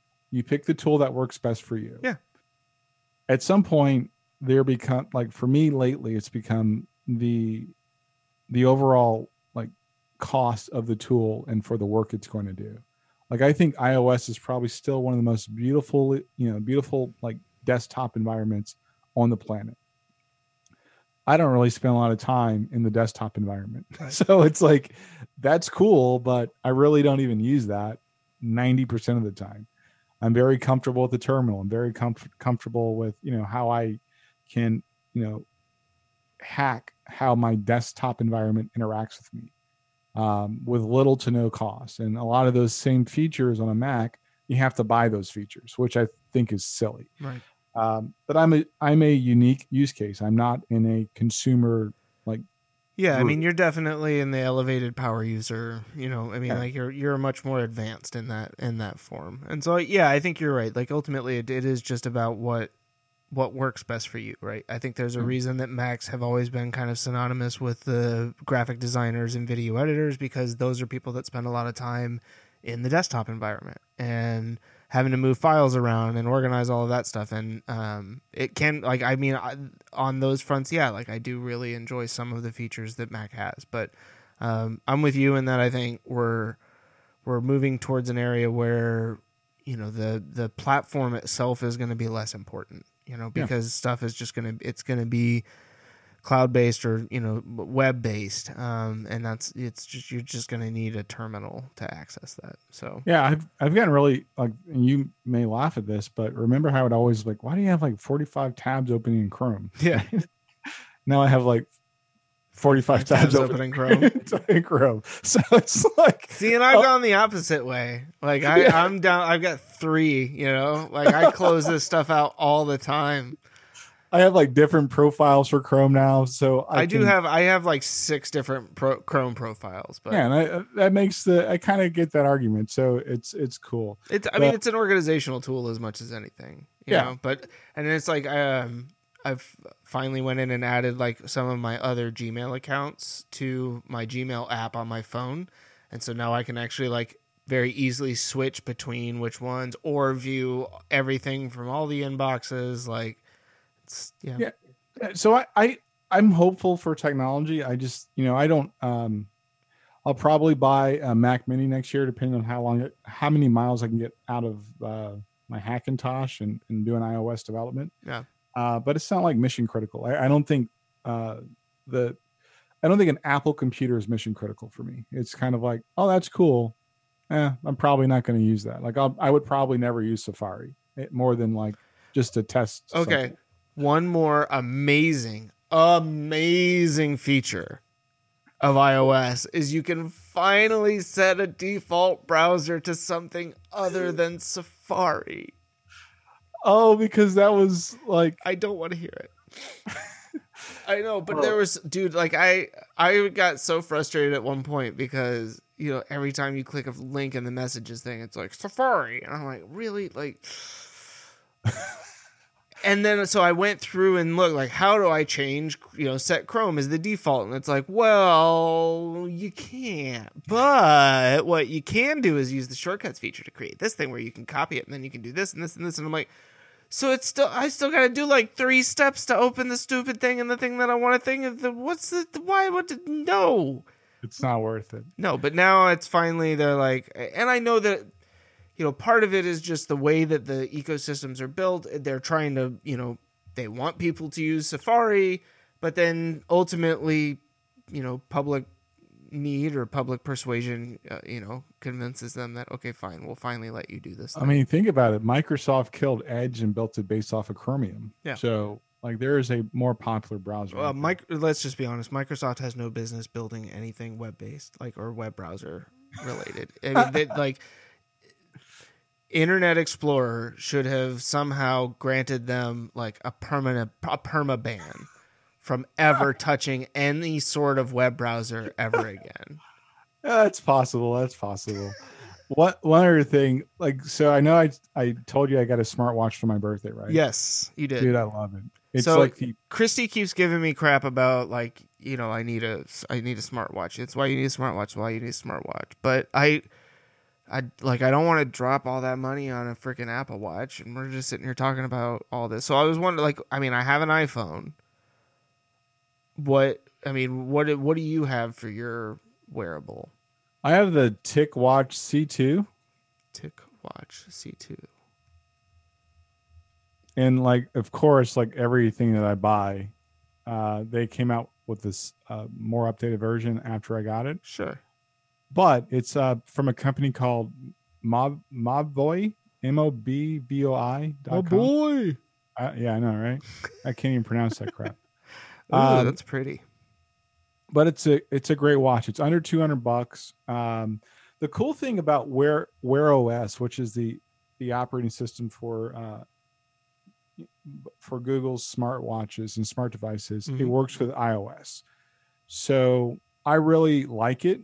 Um, it's got all the features that I want, and especially I've been hitting the gym a lot lately, so uh, that's good. Um, You should but it's a- actually try working out in the gym instead of just hitting it. You'd probably get more. Here we go, dad joke. Um, but but it's a great watch, so I re- I really do enjoy it. So uh, if right. I I'll have to put that on my Christmas list.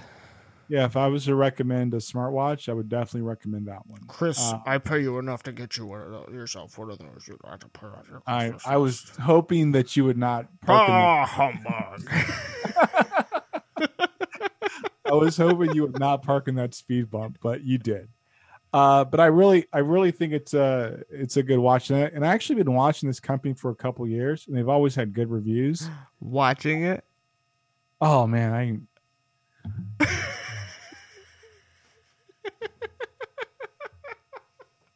mean, it's, damn my life.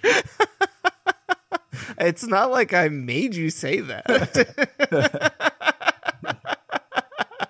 damn my life but uh that yes that is my daily driver um Nice. it's really it's a very it's a good piece of equipment That's awesome. Yeah. No, that, I mean, it looks really cool. Uh, the fact that it is universal, right, and that it works with both Android and iOS, I think is is also very uh, neat. Um, I- Yeah. I, don't know. I'm running out of things to say. and my, i will bra- my brain is. the battery life is it says two day battery life yeah. it's about a day and a half So it lies. my- well it's close if i turn off i think if i turn off the 24 hour heart rate monitor Yeah. it would be two days what are you worried you're gonna die? Like, i don't know like no because when i I don't. All right. So you want like real, real talk? Yeah. I don't know what the purpose is of tracking your heart rate so much is. me But- neither. That's what I'm. But it's kind of like it's addicting, right? Where Yeah. you're like, like- you're trying to figure out like how can I lower my heart rate? Like, yeah. but like I just turned it on because I'm like, I don't know why I'm doing this, but because I can, I'm going to. Next thing you know, Um, Andre's going to be posting his heart rate to social media. but it's stupid. It's like, why do I have that on? But then I don't want to turn it off because it works with Google Fit, and then I can kind of see like uh, the impact of like my workouts and everything like that. yeah. Um, Oh, that's cool. I mean, and, and that's one of the that was one of the things that I really liked about my first generation Apple Watch when I got it. Um, you know, I tried recently to use it again, but because it's so old, I can't figure out how to update it. And that's another problem I have with the Apple Watch. Yeah. Right? They go from they go to generation shut off. Yeah. and it's not back. It's they don't for whatever reason they don't make the software backwards compatible. Wear OS doesn't play that game. You know, I had the uh, Moto 360 and then I changed the battery myself, and I think I inherently broke it uh, because I break things, and that's why I had to get another watch. But uh, I found the utility of a smart watch when I work out. It actually makes a lot of sense. Uh, when I'm driving and somebody's calling and I can't really see my phone, I can glance and I'm not just super distracted. Yeah. Um, so uh, the utility of a smartwatch is starting to make a lot of sense for a lot of like the day to day. But I'm not committed to spending four hundred dollars for a freaking watch. Yeah, that's that's. I mean, you know, that's exactly where I'm at. It's I can't. You know, it's kind of like with the new Xbox and PS5. Like, as much as I'd love to, I can't really justify spending that much on a single thing that does this very kind of finite, you know, yeah. tool. It's like, it's I- one yeah. use. Yeah, It's like one. I mean, like, because yes, it's a watch, right? But I mean, my phone is a watch. so, Yeah, but no, but I- that's you good. know- I mean, because that was what I was going to ask. I, I knew that you had one. I knew that you liked it, and so I was wondering what what you had. Uh, the fact that yeah, I mean, at 150 bucks, like that's that's affordable. Um, Yeah. It looks good. It you know the battery life is pretty pretty pretty good, and um, and I unfortunately even with the newness factor worn off, like it's still like something I use every day. Yeah. you know, even not without like, that oh, new new. Yeah, even without a new new, it's still something I enjoy. Um, but yeah, so I, I recommend the Tick Watch C2. Um, That's the TicWatch C2. Find it at ticwatch.com for all your tick and watch needs. see two of them on this on the screen. I'm not good at your stupid like things that you just did there. See two of them on the screen. I like that. it's kind of like what was that movie with uh, Will Smith and uh, something James?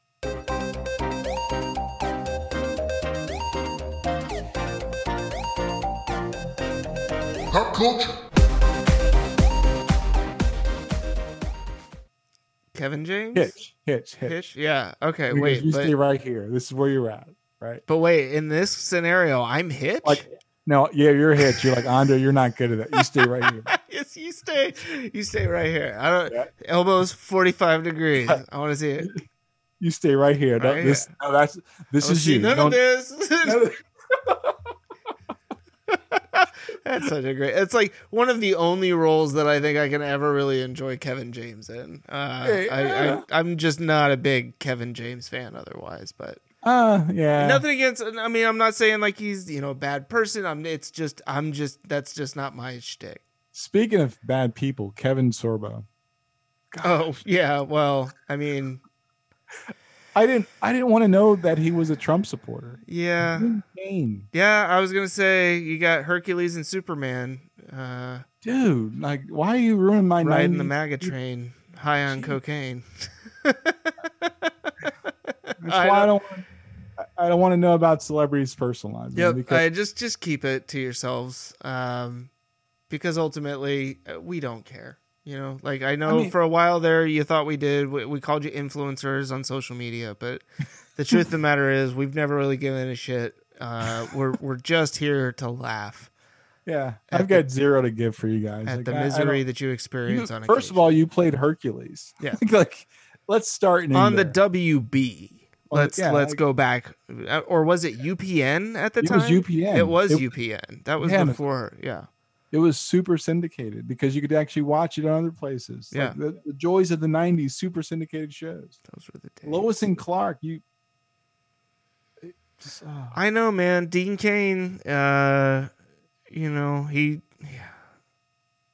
I don't want to know this stuff about you guys. but you know what? Like Dean Cain got on my shit list uh when what was it? The um it was the Denzel Washington movie. Um Ah, now I gotta go look it up. It's gonna drive me nuts. But it's like him, and he's in Florida. I know you've probably seen it because you've you've had to have seen. I'm, I'm I'm doing a fact check on it. Out of time. Out of time. Yes, thank you. So this Yep. is when this was during the time that I was working at uh, um, Blockbuster, and so I got free rentals. And the movies, you know, we, we would get them a couple of days before they would actually come out for release, and we could rent them ahead of time. One of the only benefits of working at Blockbuster. Um, and so yeah, like I rented it and watched it. It's a horrible movie. It's so and Dean Cain is like the bad guy, and that's when I was like, wait, Dean Cain, Superman. Fuck you, dude. You're on my. And then I found out he was like super hardcore Trump, uh, you know, in like 2012, and I was like, no, no, we're done. Or 2016, 2016. Yeah, I didn't find out that he was a Trump guy until this year, and it just broke my heart. I'm you know? sorry, man. I got to do a better job of this, letting you know these things. I, I let you walk into these things far too often, completely caught off guard, and I'm just I'm not a very good friend. Is what it boils down to, I guess. I, I was sad. I was like, oh man, Dean King. Oh man, So this just in: GOP senators congratulate Senator Harris even as they side with Trump. they are literally talking out both sides of their ass. yeah.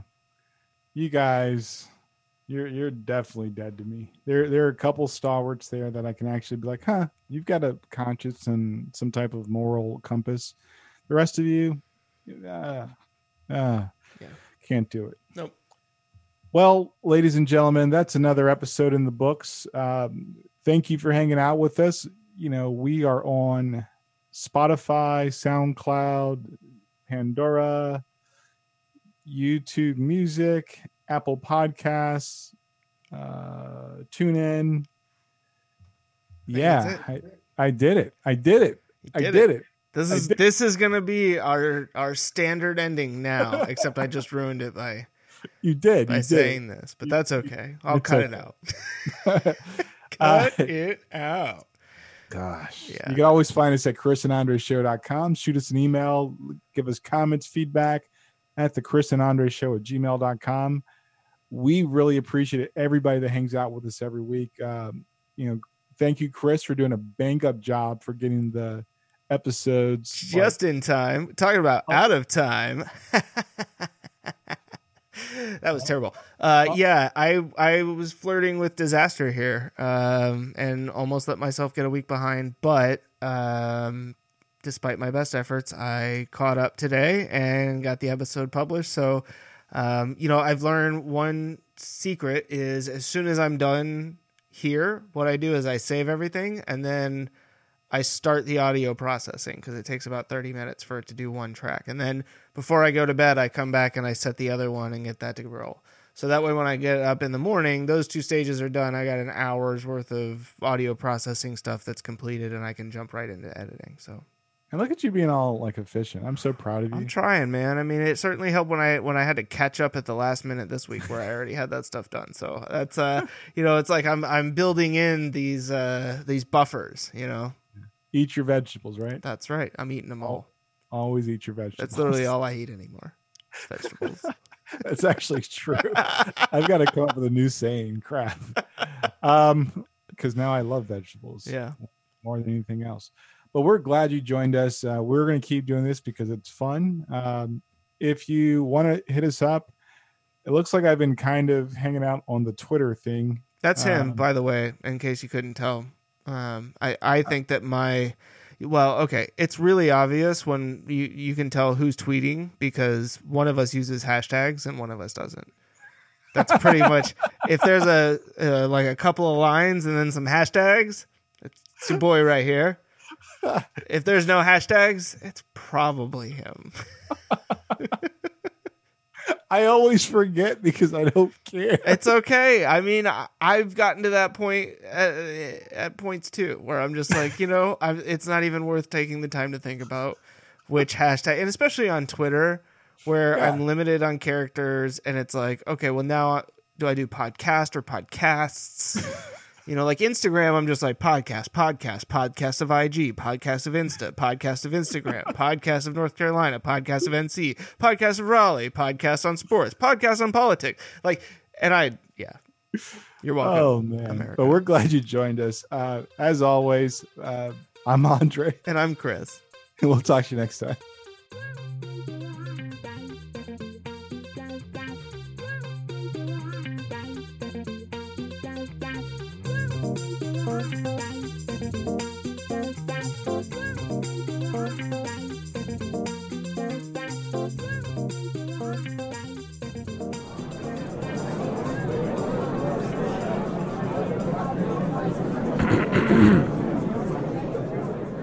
Why did the pothead feel so motivated? Because he smoked all his cannabis.